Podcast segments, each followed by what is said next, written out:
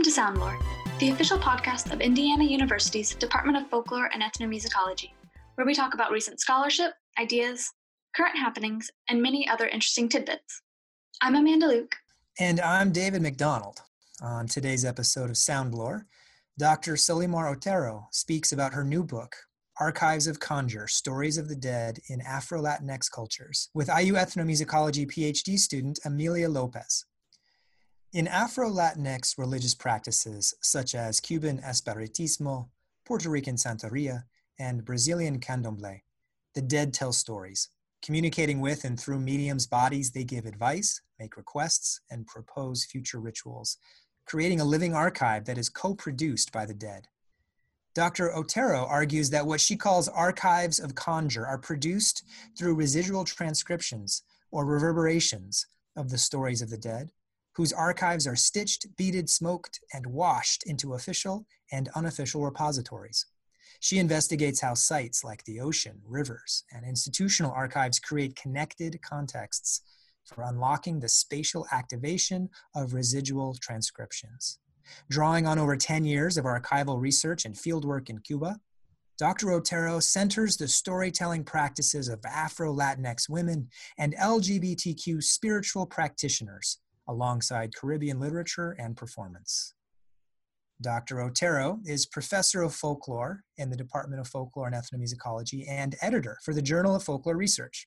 Her research interests include gender, sexuality, Afro Caribbean spirituality, and Yoruba traditional religion in folklore literature and ethnography. In addition to archives of Conjure, Dr. Otero has an upcoming book co edited with IU alum Mintzi Martinez Rivera titled Critical Folkloristics Critical and Ethical Approaches for the 21st Century. Amelia Lopez is a Colombian PhD student here at Indiana University. Currently, Amelia is interested in the intersections of listening practices, music education, race, and anti racist practices in the US and Latin America.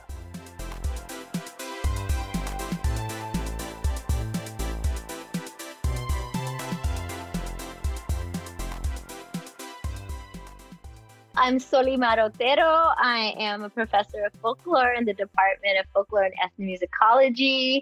And I am very excited to be on this podcast today and to be speaking with Amelia and Amanda about my work.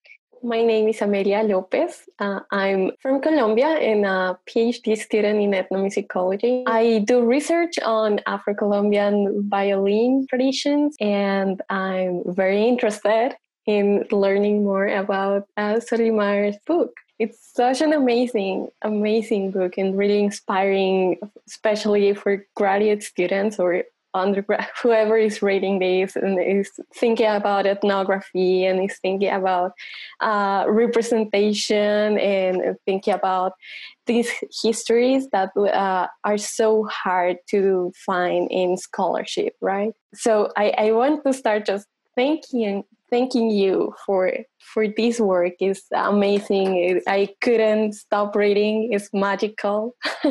This book came up after 10 years of being working right in, in, in this topic. So tell us a little bit about the story of this.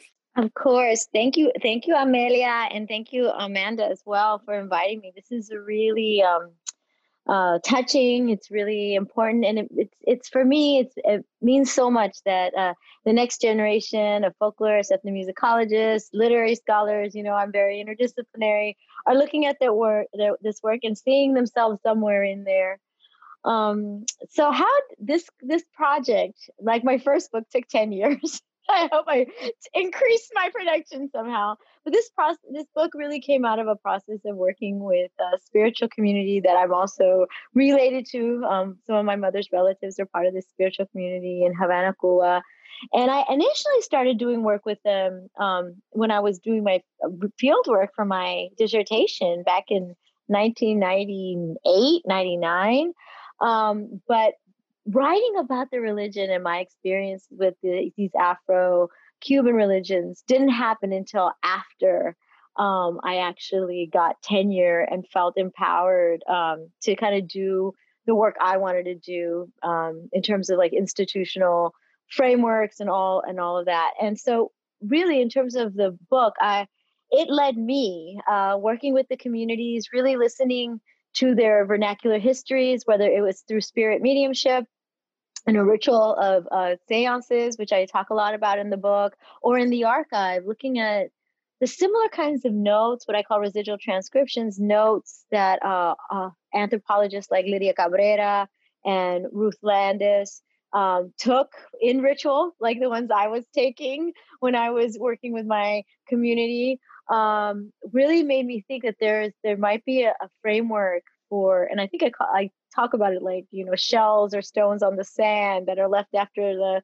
the waves come out. That there's there might be a scattered history there that um, can't be is not readily found in traditional historiographic or ethnographic methodologies that these are histories that by, by and large have been coded through beading through tr- transcripts that don't seem very official through doll making through altar making and ritual because part of the power of uh, passing this on in the context of colonialism and slavery was to protect the material as well. So there is also an element of secrecy, and that's why it also took me so long to work in the archives and also with communities, which also included spirits. I had to get permission from spirits and, and deities, which you can do through divination to do this work. Um, is because it was organic. It was a collective process. So even though I'm the interlocutor, I'm the you know I'm the voice that's bringing us to all these different elements in the book. Um, the conjuring, you know, they they helped me. They helped me conjure. They gave me inspiration. They gave me um, the community, the different aspects of the community gave me, um, you know, the the multiple layers of voice that I try to to uh, to put in, in the text. So it's it's a, it's in terms of methods, it's archival, it's uh, it's ethnographic, but then it's also theoretical in some ways. I'm really saying, what does it mean if we take the beliefs of uh, those who practice Afro Latinx religion seriously and put that at the center of framing um, the work. So I I think this is amazing. I am speechless just because it is basically uh, putting in the center uh, what we are interested in understanding as part of our methodology. And that's uh, what I understood your invitation in rethinking ethnographic practices, right? Uh, and, and I found it really powerful and I, I'm wondering if you could tell us a little bit more in detail, especially for those of us who are starting to think about ethnographic ethnographic work, uh, how how to approach these uh, methodologies of reciprocal ethnography. I'm glad you used that terminology because you know this work was not work that I did on my own or discovered on my own. Alongside the ancestors in the community, also wonderful folklorists and ethnographers who've been working in this vein have uh, have done this work. So Elaine Lawless and her, she's the one who really came up with this concept of reciprocal ethnography, and she was very supportive in the early early years of this particular project, um, Archives of Conjure, and really sat down with me and really had me think through the ways that she works ethically with communities and the questions she had initially working with women who were involved with spirituality as leaders in, in, in Christianity and doing that. And as well, um, the work of Sabina Magliocco, who was also a friend, and her ethical approach to working with neo pagan communities. It also her historicizing, but you know, if you read uh, Witching Culture, that was really kind of a breakthrough book in terms of she starts it with from her own field notes of attending you know different rites and rituals and using multiple voices that was that that is a very you know polyvocal ethnography. And speaking of polyvocal, of and in the introduction, I I have to bring up the ancestor Zora Hurston, who was a trickster herself, who writes about the concepts of conjure, who wrote about ethnography, who did ethnography, participant, you know, participating in voodoo, participating in in hoodoo, in uh, Obeah in Jamaica, as well as Vodun in Haiti. And the way that she wrote, she layered and coded her work, as um, Skip Gates uh, Jr. has pointed out, uh, many others who looked at her from the perspective of African American um, literature and poetics, that her work is a lot like the beading in an ileke or the coding on an altar. She was obviously reframing her uh, words and her work for multiple audiences um, racially culturally ethnically so um, and she knew how to tell a good story so and so that's what she had in common I mean, with uh, it, would I found in common strain was that Zora Neale Hurston and her storytelling. I found traces of that among my family in Cuba and my you know the religious uh, community i worked with where if i would you know ask a, a, direct question i often would get a story in return so i would have to sit and think and why did they tell me that story about those two gods and and it was really it, it made me it made me realize that there's indirect pedagogy is a really really very important way that especially afro latinx and african diaspora I also like Latinx too because we use a lot of dichos and, and proverbs in in in in instructing our the values, right? And so it actually allows for there to be a vernacular literary criticism that is born. And that's another thing I wanted to bring out the uh, richness of the Latino. Lat- Caribeño culture that is also paired with a similar richness uh, found in West African cultures that kind of come together in this really interesting way. And in Cuba, you also have to include the Asian and the Mediterranean and the Jewish, and so it's it's really kind of this.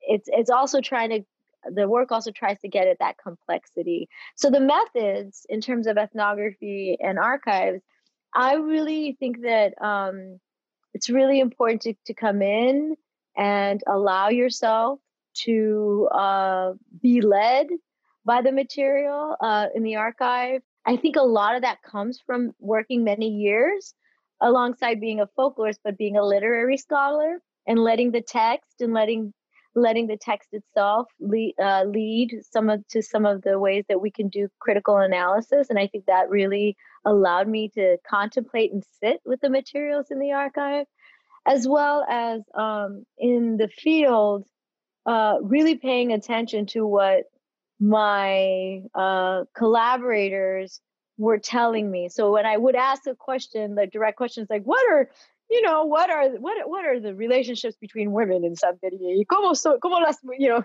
y, y, y, y el feminismo existe en Santeria or something, you know, like, you know, having these questions that are from a perspective that is coming right out of a book proposal or a more formal analysis, and then allowing the answers like, well, you should actually be paying attention to the story and what it tells you that might be unique and interesting and ha- have an alternative take on what you're already coming with in, with a pre-formulated vision. And what that allowed me to do is also sit with those ideas and then have a conversation with theory because the work is theoretical as well as you know and have them have a conversation on equal footing i believe. Um, and that has to do with my my um, my proclivities in transnational feminism and queer theory in that you there's a lot of talk about the body the theories in the body and practice and i think that that's um, i really want to take that to heart as an ethical component of the work i'm doing. So i um, so it actually has allowed me to really think out of the box in some ways. I was wondering how you were able to manage these amount of work that is like gigantic with all this intertextuality with not only with archives but we have pictures here also and we have descriptions of the rituals that, that include that include a really big part of sensorial descriptions. And uh, we have also um, a lot of uh, literary forms include poetry and uh, songs and uh, a lot of metaphors, right? And I was very interested uh, about this metaphor of be- beading and suing. Ah, yeah. Uh, and, and I wonder if you if you want to tell us a little bit more about that. Beautiful question. Thank you, Amelia. Okay, so um, I realized that when I was, you know, speaking and, and interacting and, and with people, spirits, archives, that objects uh, not just objects that that like i like i mentioned in the book these acts of beading and sewing are often uh, whether you find the artifact or the object or dolls that you have to beat and sew after the fact or whether you're asked to do so like i was and i describe in the book being asked to do the work of beading and sewing um, because there's spirits in, in a misa that, that that requested that of me as some sort of a kind of a healing process, right? And it's interesting because that connected me to a knowledge that I had directly from my grandmother who had passed away, right? So this idea of embodied practice. Last semester, we were, I did a performance studies class, and and we read Diana Taylor's work, and she has this idea of uh, the embodied practice is holding information that doesn't get into the archive that it's kind of these repertoires of, of that we hold in our body and those are called acts of transfer. And i think you can kind of think of beading and sewing as a kind of act of transfer that it's a kind of knowledge um, a kind of uh, it's a pedagogy too it's pedagogical but it's also ontological there's becoming there too.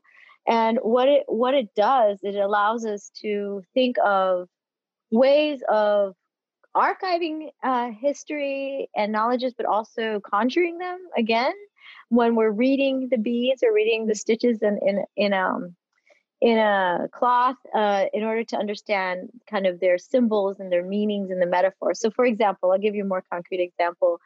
Um, if you are, say, we'll use Yemaya since she's the goddess of the ocean, is very important in the book. And the goddess of the ocean, her colors, her colors are blue and white, and her number seven.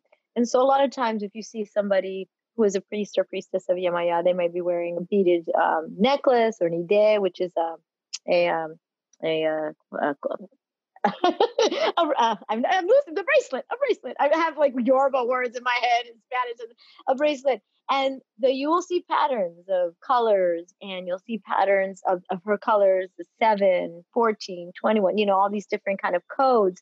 And these enmeshed and layered codes actually refer to particular narratives because there's different roads to the gods. So the actual patterns uh, that you see in a necklace of beading or the actual patterns you see in the Ide or, um, are actually referring to specific narratives, to specific roads. And those roads are chapters in people's lives. So, for example, you have a road of Yemaya Kuti. She's more fierce and she's the one who gets angry when people mess with the sea and there's pollution and there's you know so then you might have different patterns that are there are different patterns for her necklaces than say a Yemaya Sesu, who's the who is of the sea foam. So this is very detailed information, but that's what I'm saying is that within one string of beads, you have to reconjure all the all the meanings. Now, when the person is beading, they are singing those songs that refer to those um narrative to those narratives and they are thinking of that with intentionality. So that's an archive of some sort in a sense you know? Um i i think that though it's interesting what word would i use in yoruba what word would i use in lukumi what word I, would i use in, Spa- spanish but i think what it is is a repository i would say that at least of, of information that is that's passed along that's coded you know, in such a way that you that you there could during the time when you couldn't, you know, perform that religion, right? When there was, you know, uh punishment, that that you know that would be a way of passing on the religion, but also it transcends language barriers. So these meanings can mean similar things to people who speak Portuguese, English, Spanish, Yoruba, French.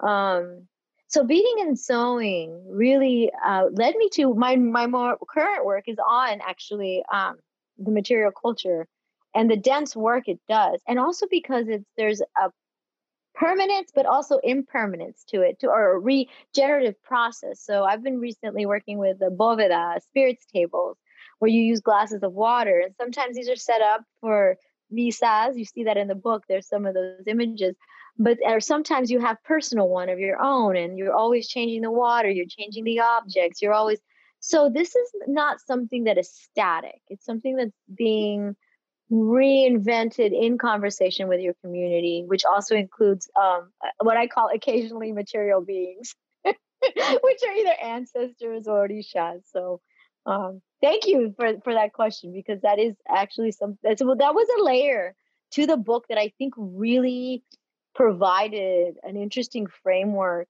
to that I could kind of, you know, cling like, you know, catch on to to say, you know, there's it's not just about stories and words, those those are important, but there's actually the way that uh that that uh art, right? That creativity can can do this work as well. It was something that I found so inspiring. And so that's like I said, I'm working on that's my new work is actually moving in that direction.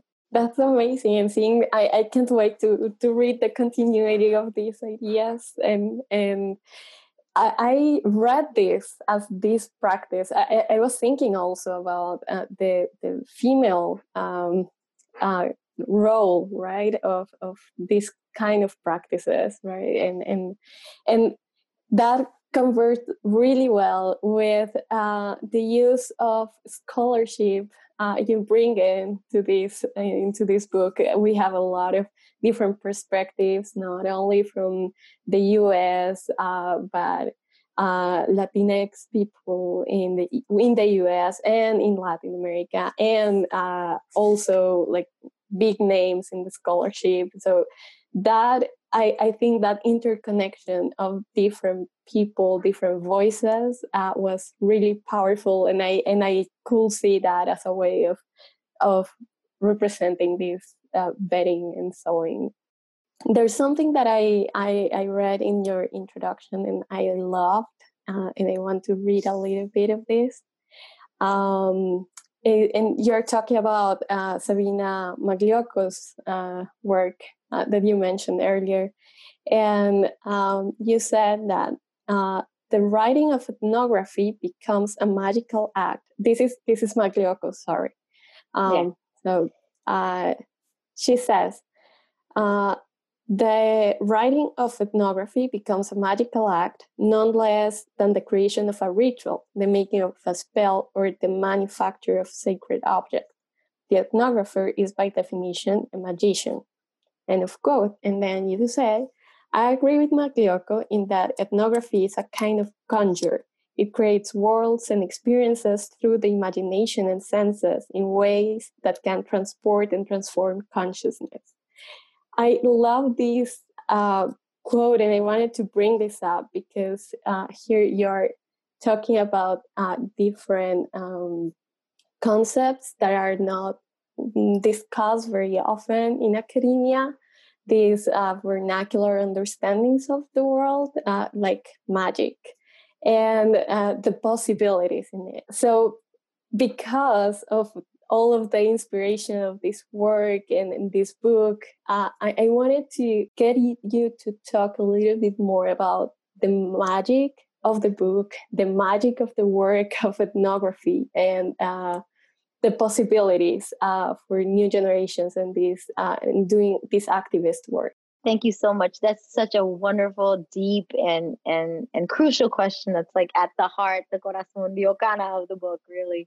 And I have to again thank um, Sabina for her work in opening this up and, and spending time speaking with me when she started this project. When she started her project way back in the, in the 90s, I met her at Berkeley when she started.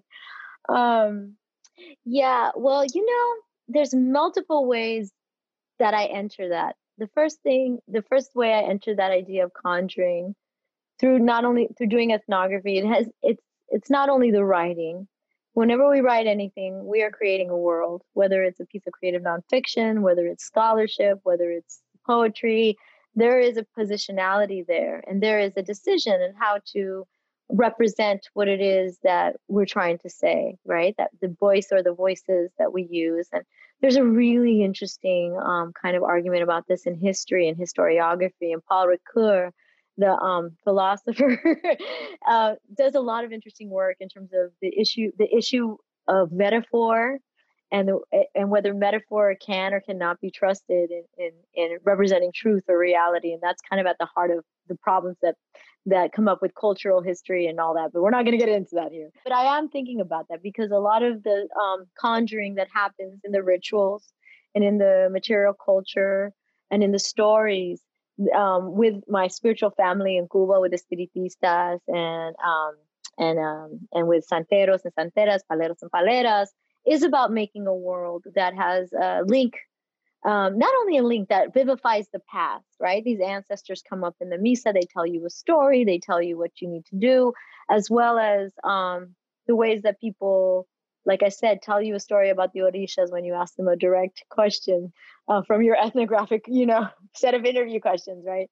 And I think that um, they are the ancestors, the community, the other uh, scholars who likewise are practitioners but also do their scholarly work that um, I've called friends or you know able to speak with um, that we're all part of this work. And that's part of the reason why I dedicated two chapters to two scholars who really represent um, and looking behind the scenes really represent uh, what it means to live doing this kind of work and Lydia Cabrera and Ruth Landes and I and I chose them in particular because they were outsider insiders in some ways you know they weren't uh, uh in you know Lydia Cabrera was a lesbian she was Cuban but she was a, lighter skin uh, Cuban and she went into the Afro-Cuban community. Ruth Landes was um, a Jewish woman doing this work on um, Af- uh, with Afro Brazilian religions in Candomblé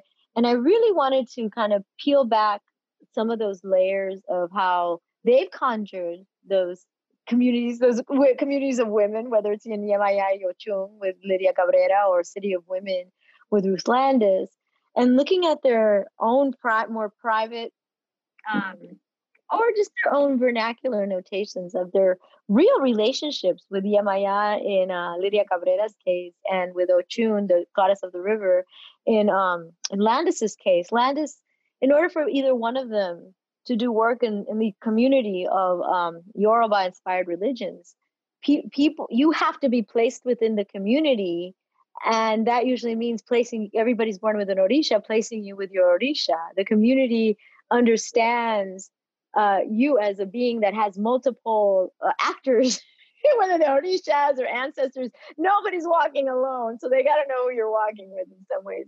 So this idea of conjure, you know, uh, in terms of field work and perspective, is there, and so it, you know, it's much more difficult to write about. I think that's why it took me ten years, but it's how one does work in with with the community and being part of the community. And I think that that also means there's a place for insiders and outsiders too. So Yoruba inspired religions uh, aren't um, they're they don't they're open to every single culture, race, ethnicity, and nationality, as well as open to if you take Ifa divination and and at the root uh, of of the like you know the ideas of the religion then also sexuality and gender, right? And so, because even though there are patriarchal manifestations, like I think come out of colonialism, but we could talk more about that later.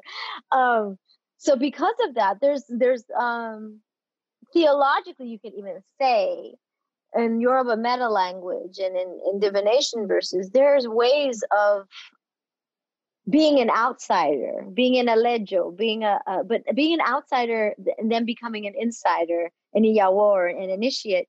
That's part of a journey, the iranjo, and this idea of always being, be, you're an outsider, always becoming, getting closer to to being part of a community, or always going on a journey. That's actually part of the idea of of life and death. So it's like you're always learning, you're always on a journey. You always are going to be outside because there's always levels of secrecy you can't get into. You're always going to be outside of something. But then that's like a pedagogy too, because you're always learning. There's always something new to learn. And so, um, yeah, so in terms of the framework of ethnography and magic, magic of ethnography, um, yeah, there was there was no other choice actually.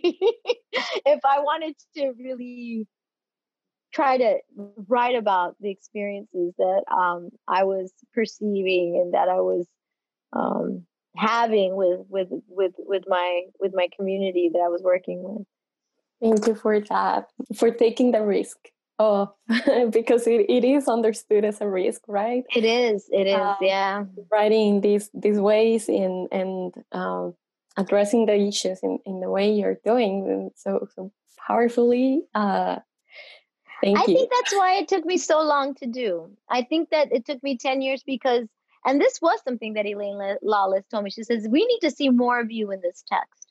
You don't come in until until later. And I think that there was something that I was really, really um, scared of writing about my personal involvement. I was really scared of writing about um, just kind of the raw, the rawness and the realness. But then I and then I said, well, if I'm going to be talking about spirits and orishas and former scholars and and thinking about the ways they were connected to these uh, uh, ephemeral ways of being of, of of connecting with the world. I have to be honest and do the work myself. I'm not going to understand it if i'm if i don't put myself through that process in some way. So what i really try i didn't try i don't consider the work autoethnography at all. Um, maybe there's some parts that are uh, I talk about my experiences. Um, but I do I but I do believe that there is an el- el- element of like introspection and contemplation in this work that's a little bit different than my earlier work. This is really was a turning point for me, uh, and to be able to write so personally about um, just my interactions with the different with with even with with the work in the archives and uh, what it did for me in my life it was um it was transformational. So it is a risk. It's it's not only going with the community and you know coming back with you know whatever it really was about like really describing a, a journey that was you know uh, that that is still being done in conjunction uh, with a with a range of of people you know so. Yeah and i think what that's one of the most um how to explain this uh probably interesting and catching uh, elements of the book uh, that we can see your process and your interactions through the stories and the different chapters and how you also were conversing with these scholar ancestors and uh, these colleagues also. Uh, so it it was um, to uh, for me to me as as a Latin American woman. Uh, uh, an example of deconstructing uh, one's perspective in in the in the scholar work right? And and getting to understand the different, uh, not only talking about positionality because uh, it's necessary to talk about positionality, but actually showing how you were doing the work, right? Uh, of of understanding your position in the field, your position in in within the literature itself, in, in all the all the conversations that were happening in, in the text. And um, something that we haven't talked about uh, yet, uh, and it was central, was the the element of water that is changing all the time. And we have uh, waves that go and come and, and, and different types of water ocean rivers. So do you want to talk a little bit more about water Absolutely. I mean, Omi, Omi, water, water is um crucial. The water, you know, this book really started with Yemaya y Ochun, that chapter actually, which is like chapter three, I think. And it really started with the work I was doing with Lydia Cabrera's papers and also Ruth Landes. And then with the community I was working with, alongside with being in the archive with two ancestors who were writing about their water goddesses, the one of salty water, the one of sweet water, that are sisters, the goddesses. I was encountering uh, with with my community similar stories, working with Yemaya priestesses, working with Oshun priestesses, and thinking really thinking about that relationship of, of sisterhood in, in some ways. And and what does that mean? You know, it's not all rosy. There's a lot. there can be a lot of conflict and but I really love this idea of different because there's just so many different kinds of water. Water is ubiquitous, but then you also have the rivers, the sweet running waters. Then you also have the lagoons or the lakes, and then you have the water that all runs into the sea, which is kind of the larger component. And I was really fascinated with how this element of salty water and sweet water interplayed with the Caribbean poetics. Um, I'm, you know, I I consider myself a Caribbeanist, and um, something that is very consistent in Caribbean art, music, literature in particular, poetry, is um, work uh, is work about I being in an island, being surrounded by water, but also like this these ideas of the different kind of um, geographies, ecologies that that that take place there, and how that informs the poetics and aesthetics of transformation. Actually, that even even though it's an island, um, that doesn't mean you're stuck on the island. There's always a transformation, um, and I felt that the water element the water the elements of water especially you know this element of sweet and salt water coming into each other. I didn't write too much about it in this book but it is something that a, a friend of mine lillian manzor at the university of miami she does she's a theater historian. She does work on performance in cuba she did this wonderful um, look at um, this perform this performance uh, work that is that is like building altars on stage with people's bodies and doing the work of, of performativity with in Cuba, but like on stage. And and she connected to um, Maryse Condé's uh, kind of writing metaphor of the mangroves. She has this one. Condé has this beautiful book, uh, "Crossing the Mangrove," which is all just storytelling. But they have the image of you know mangrove. It has uh, brackish water and it has these roots that kind of grow on themselves. They're kind of rhizomatic in, in some ways, and um, how that kind of represents the messiness that I was um, trying to um, capture in the book. So even though you have waves and, and water that have their flows, they have their contra, you know, I said the, the contra corriente, the counter flows.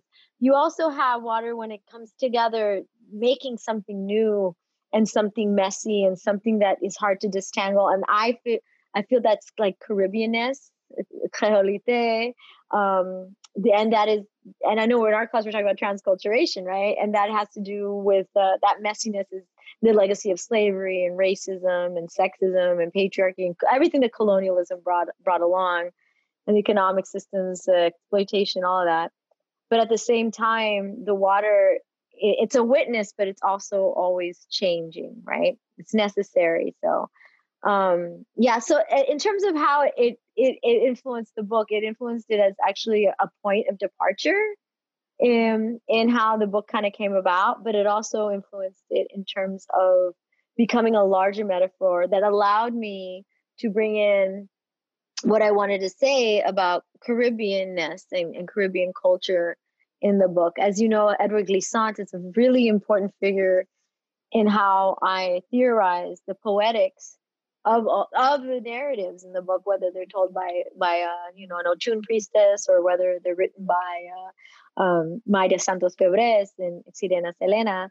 That um, there is a poetics of transformation, the transphysical poetics that is found in um, Caribbean work that is that the ocean is kind of i feel like a part of that holding so many different cultures languages um, islands kind of together and at the same but at the same time they're each unique they keep their specificity and um, Victor Hernandez Cruz is a New Yorker poet, and he has a be- I can't remember the title of the poem now, but he has this beautiful poem where he talks about the islands of the Caribbean like a like a necklace on the sea's neck or something, and it's it kind of it, it's kind of like that. So I know I'm sounding a little bit romantic. I'm not trying to, but um, but yeah, and I found it to be very useful, and um, that's why you know the conclusion Mar, sea foam. I really wanted to focus on the relationship of this image of the sea, which kind of grows out of chapter four, which is all about LGBTQ community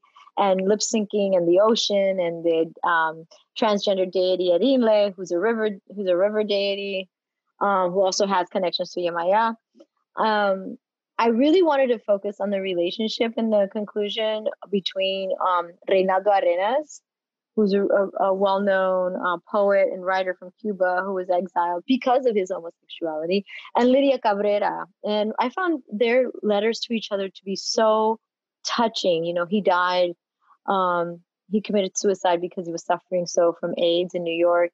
And Lydia Cabrera and and and and him had this correspondence that was just so touching and very much about two strangers. I said Alejo, two people who are kind of strangers on this journey. They don't consider United States their home. They don't consider Cuba their home and they find solace in the sea and write both of them write about the sea i don't know if you read any of reinaldo arenas' work i mean el color de verano um, you know he has the sea is central in a lot of his in a lot of his work and you know uh, lydia cabrera used to sign off her letters you know yemaya right um instead of her own name sometimes right and so I believe that there was this kind of uh, connection that they shared. Oh, and I forgot a, a minor detail. Uh, I have an edited volume uh, with uh, the historian Toyin Falola on Maya, um, and it's all about her, the this this this Yoruba sea goddess and her and all of her different, you know, kind of. Uh, well, she's uh, associated with with all water in in Nigeria. Um, and a, a, very important aspect of vernacular knowledge of, of Yemaya is that she is the protector of LGBTQ communities. And that is well established. I'm not wasn't the person who established that. Connor and Sparks and others. I can give you a bibliography. it's been established.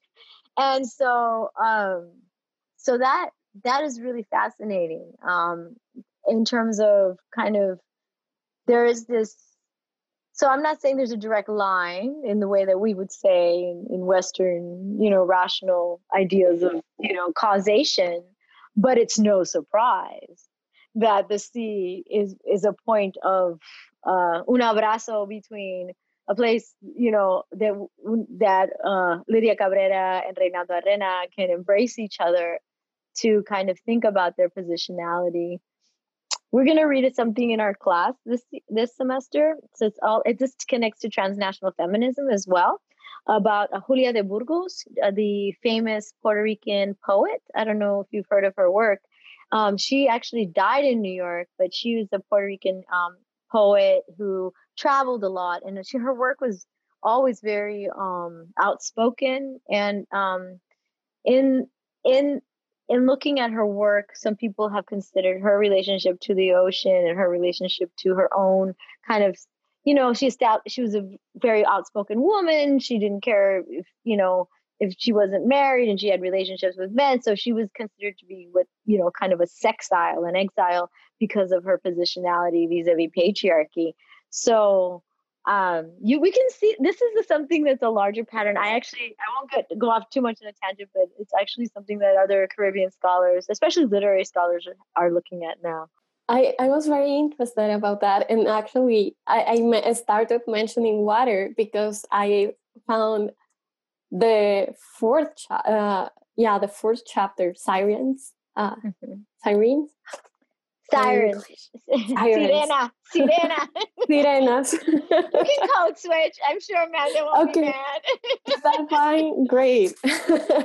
so the figure of the sirenas and, and the conversation of, of LGBTQ uh, representations and, and performances in the in religion in religious practices and it, it was fascinating and it was it, made me think about all these um, transhumanism posthumanism all, mm. all these mm. conversations uh, that are very important right now and especially in the moment that we are right now where all these conversations about what is considered different uh, are so crucial right. for right. generating social movement and a change uh, so I, I, I, was bringing that um, that question because of, of those connections. And uh, I wanted you to expand a little bit more on this um, figure of the sirena. Uh, that was really beautiful. Thank you. I really appreciate that. And this and this idea of decentering the human, you know, um, I don't want to sound like Flannery O'Connor. Damn secular humanism. No, I'm not coming from that perspective. But this this is a very important uh, uh, part of, of theorization of, of, of environmental justice and other forms of people who do work with animals, you know, studies and all sorts of you know um, kind of frameworks that are coming in there. And that's why I brought up the whole issue of material semiotics by Donna Haraway in the introduction, because, you know, her work started with cyber feminism and now she does animal studies. It's kind of interesting, this decentering. There's other ways of knowing that, and other ways to make meaning besides that. So with that in mind, um, that chapter is actually really, um, you know, piece of literary criticism. There's some ethnography in there, of course, and the narr- you know, narrative uh, uh, comparisons between some of the stories that were told in the field, either documented by Lydia Cabrera or from, you know, Efumbile, Mi Padrino, Babalao. and but uh, but as bookends, or not even bookends, as as as kind of narrative um, interventions with uh, Mayra Santos Febres' novel Sirena Selena Vestida de Pena. Now that novel has a lot of literary criticism because it is so um, in in like steeped in uh, the ways that Afro Puerto Rican, Nuyorican, um, trans drag cultures are being re mapped, rethought about what does a queer Caribbean geography look like, what its relationship to neocolonialism and sex tourism and all this kind of stuff. So there's a lot of really, really good literary work on uh, literary criticism on Sirena and Selena. But I, so that of course I take as, you know, a very rich repository for contextualizing my own understanding of, of the figure of Sirena Selena. For me, Sirena Selena, because of Mayra Santos Febres' very close relationship to Santeria in her writing, she makes it clear um, that it's something that really is a kind of a, a motif, if not a, uh, something that helps her to do the narrative scaffolding of, of the book. The novel starts out with what I would argue is an oriki or a praise poem, calling down Sirena in some ways, this beautiful language saying, you know, you know, emerge, beautiful Sirena bird, come and sing your songs. You know, it's this, it's this, it's very much in line with a lot of other um, uh, work uh, that is about Afro Latino spirituality and Afro Latino um, culture where they do an opening that is like an otutu, which is an opening prayer, or a mojuba that's an opening prayer that opens up the way for uh, for readers to get into the story. So what I saw in Sirena Selena, if I read Sirena Selena alongside stories of Erinle, the transgender deity of uh, who's beautiful, just I mean the way that Erinle is described by Erinle priests and his his beauty and his ability to heal really like Sirena Selena is almost like there's this beautiful parallel. So alongside like how I just how my, my last answer to your last question that I'm not trying to make a direct line. What I'm trying to do is bring these things next to each other and see what those resonances. Those of you, you know, sound, you know, sound studies, right? those resonances or even dissonances. What can they? What can, can what can we pay attention to if we put them side by side? And so for me, Sirena Selena became a way of, of thinking through um, the figure of the, even though she sings, Sirena Selena canta los boleros. Like she has the voice, whereas drag queens are performing and the voice is being performed through them. And that's how the drag queens are more like Erinle. Because since um, Yemaya took out Erinle's tongue, she's the one who speaks for him in the divin- divination cell. So it's an interesting thing.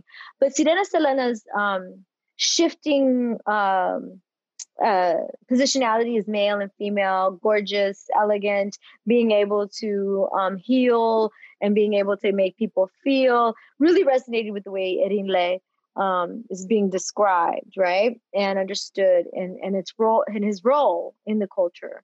And also then as a way of rethinking this idea of the Homeric sirens, of the danger of of, of female sexuality, of the danger of non-heteronormative you know relationships of the danger of these beautiful manifestations of fluid um, sensuality and sexuality that at the heart um, what is connecting these things together in the latino culture is this idea of the sentimiento.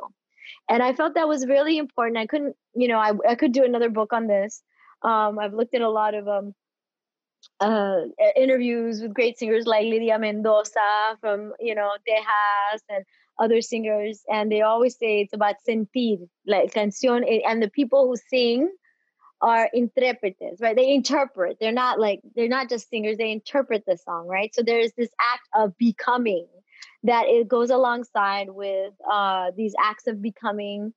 And when I say the performance of ritual, I mean performance makes things happen. It doesn't mean that it's like, oh, you know, it's not real. It is real.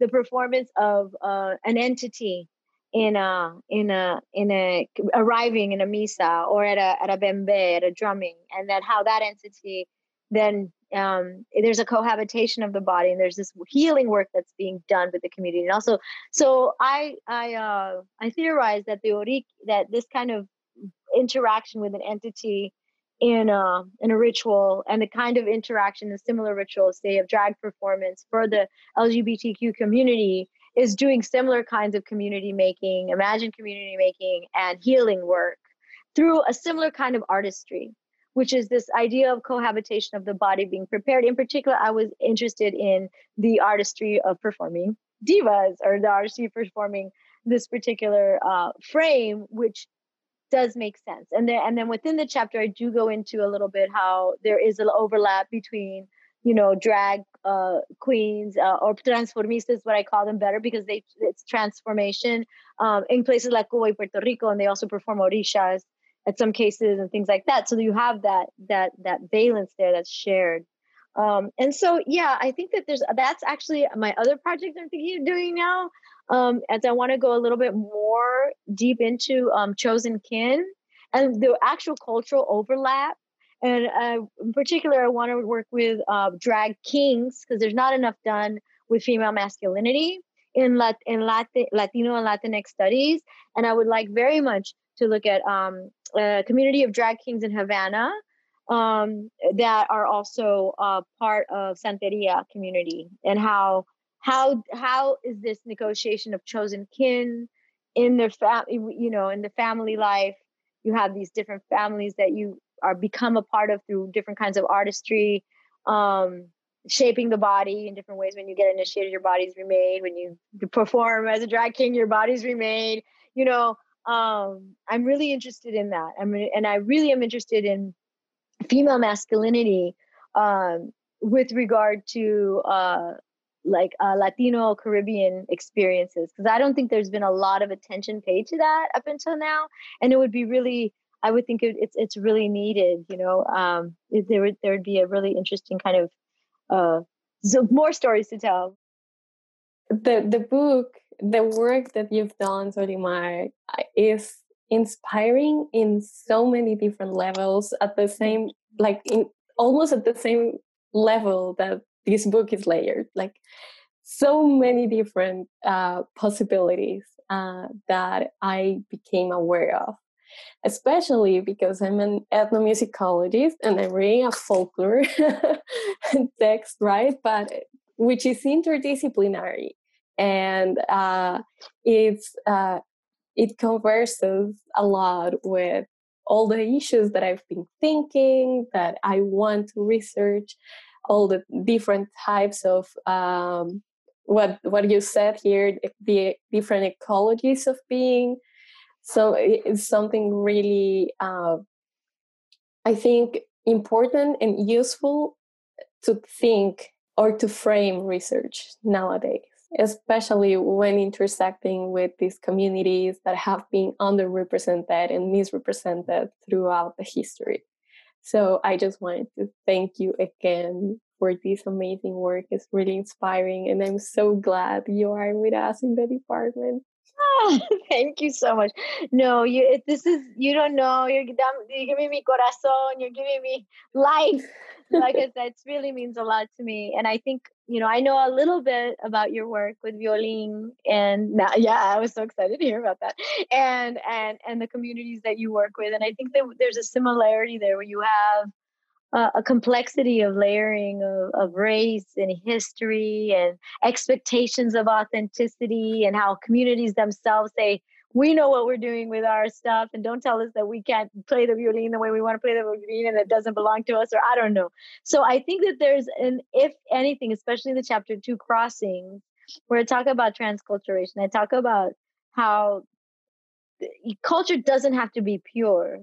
And it doesn't have to be pure to fight against white supremacy and colonialization and it doesn't have to be pure to represent some romantic other you know and that's sometimes the pitfalls of of of of, of some of the work that anthropologists and folklorists and other folks do is that there is a complexity of of of history a complexity of of art and creativity and and and it's okay to be able to start from there and not have all the answers and not you know um and have it be complicated. Ideology isn't everything right? I'm not saying that things aren't ideological but i think that sometimes when we're dealing with communities who have really dealt with a, a whole slew of uh, multiple ideologies that are trying to uh, trying to define who they are right or who we are and and and that there's this other way of thinking through of of doing the work ethically of doing the work of claiming the multiplicity of of art and creation and music and ritual um, that may not fit into the North American view of you have to pick one side or the other or whatever. Um, uh, and all this to say is that I hope that this allows that that work allows for you to, you know, not be afraid to be, you know, embrace that messiness, embrace that multiplicity, because I think that um, it's just it. It's okay if you, if it doesn't if you're the work that you're doing doesn't fit into this neat kind of preconceived little kind of box, right?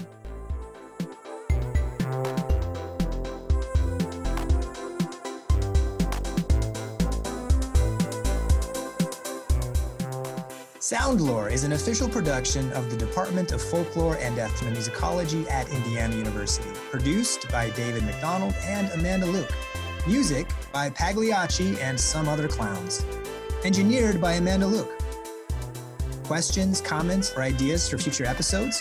Leave us a message at 812 855 0396. If you haven't already, please subscribe to Soundlore on Apple Podcasts, Stitcher, SoundCloud, or wherever fine podcasts are downloaded.